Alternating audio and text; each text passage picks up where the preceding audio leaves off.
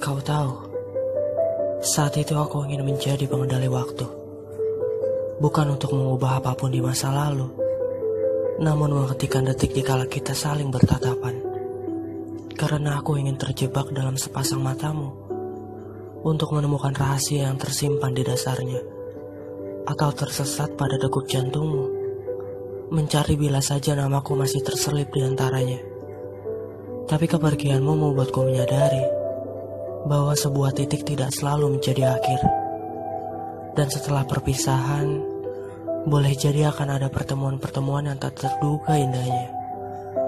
Maka, kuputuskan untuk menunggu hingga perpisahan mendatangkan pertemuan yang lebih indah untukmu dan untuk aku.